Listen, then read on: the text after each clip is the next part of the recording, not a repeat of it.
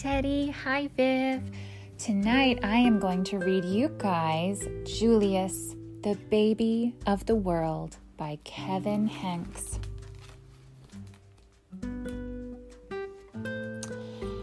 Before Julius was born, Lily was the best big sister in the world.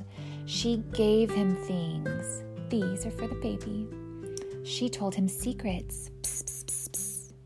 And she sang lullabies to him every night. After Julius was born, it was a different story. Lily took her things back. These are mine. She pinched his tail. Oh. And she yelled insulting personal remarks into the crib.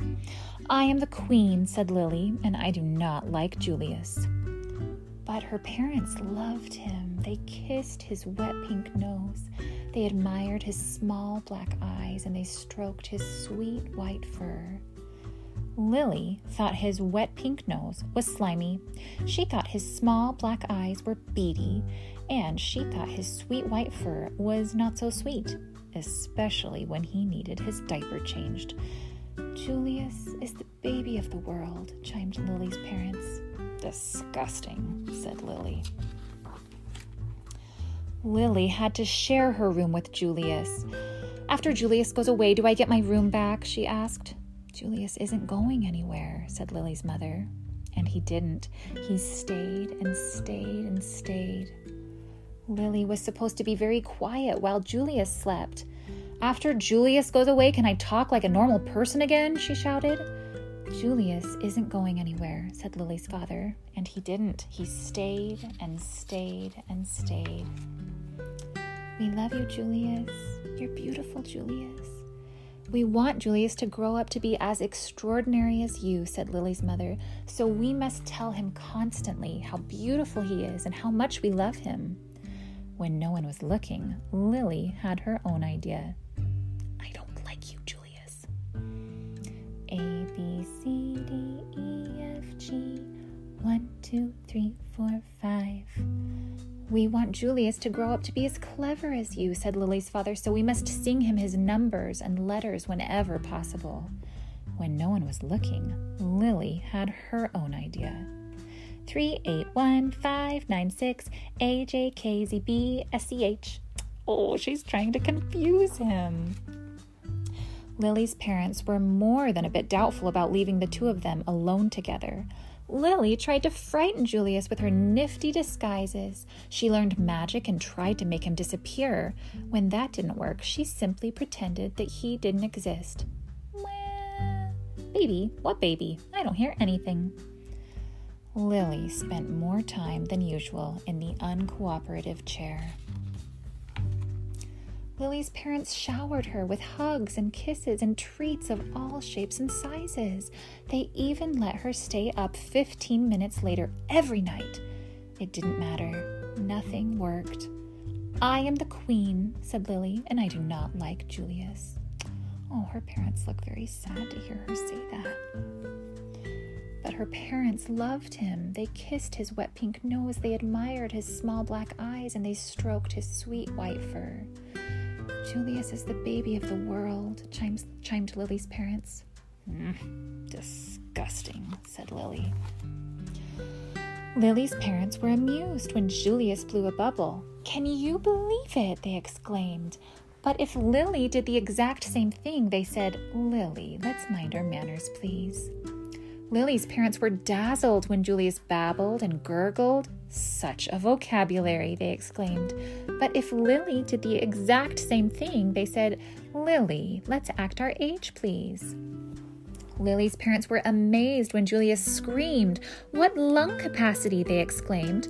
But if Lily did the exact same thing, they said, Lily, let's restrain ourselves, please. One morning, while Lily was busy playing opera, her mother said, Why don't you put some of that verbal exuberance to good use? Why don't you tell Julius a nice story? He's too little to understand a story, said Lily. He can understand it in his own way, said Lily's mother. Okay, said Lily, smiling. Uh oh. Julius, the Germ of the World by me. said Lily. Once upon a time, said Lily, there was a baby. His name was Julius. Julius was really a germ. Julius was like dust under your bed. bed. If he was a number, he would be zero. If he was a food, he would be a raisin. Zero is nothing. A raisin tastes like dirt. The end, said Lily. The story earned her 10 minutes in the uncooperative chair. Oh. Lily warned her friends, Chester and Wilson and Victor, about babies. Trust me, they're dreadful, she said. She warned strangers about babies too. You will live to regret that bump under your dress, she said. Lily ran away seven times in one morning. I'm really leaving this time, she called. Who knows where they'll find me? The same afternoon, Lily had a tea party and everyone came. Everyone but Julius. His invitation must have been lost in the mail, she explained. Lily had glorious dreams about Julius and ghastly nightmares, too. Lily's parents showered her with compliments and praise and niceties of all shapes and sizes. They even let her drink her juice out of the antique china cup. It didn't matter. Nothing worked. I am the queen, said Lily, and I do not like Julius. But her parents loved him. They kissed his wet pink nose, they admired his small black eyes, and they stroked his sweet white fur. Julius is the baby of the world, chimed Lily's parents. Disgusting, said Lily. When Lily's mother felt up to it, she planned a festive celebration in honor of Julius. All the relatives came. There was quite a spread. What's the big deal? said Lily. Haven't they all seen a silly lump before? Apparently not. All afternoon, the relatives hovered over Julius. They kissed his wet pink nose. They admired his small black eyes, and they stroked his sweet white fur. Disgusting, said Cousin Garland. What? said Lily. Julius, said Cousin Garland. I think his wet pink nose is slimy.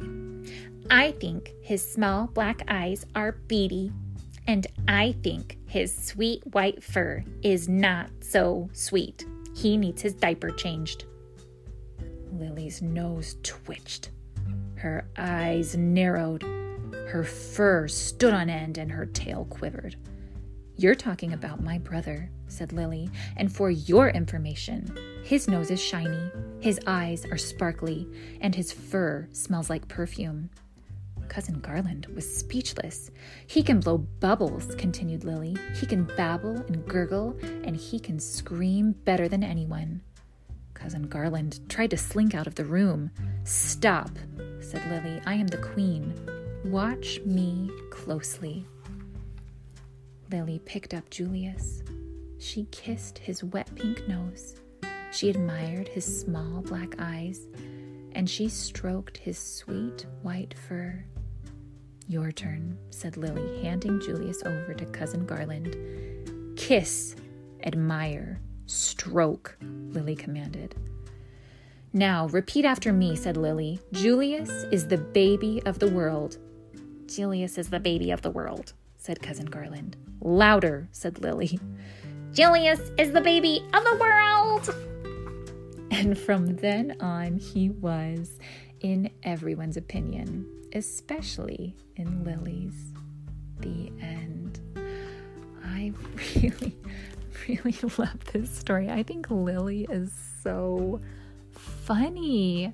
And do you know what? This story kind of reminds me of our family right now because we have a pretty new baby in our family, Amelie. And some of this kind of reminds me of our family. Like, like we need to be quiet sometimes while she's sleeping, and that can be kind of hard. And sometimes she does little things that make us say, Oh, that little sister. But we love her so much. We're so happy she's in our family, even if she's a little turkey sometimes. what a good one. Julius, the baby of the world. I love you guys so much. So, so, so much. Amelie's got the best big brother and big sister ever. She's a very lucky little baby. I hope you guys are having a wonderful, wonderful rest.